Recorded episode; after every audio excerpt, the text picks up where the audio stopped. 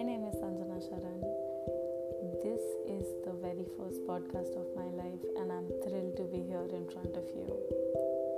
I've been a strong believer of experiencing new things, and this is another one, even if it is as shitty as it can be. But I'm trying and learning. I have been writing for roughly about six to seven years of my life now write and speak and believe and practice whatever my heart and mind tells me, suggests me. I wouldn't ask you to listen to me. I wouldn't ask you to agree with me if you don't want to, but I will ask you to just give me a chance.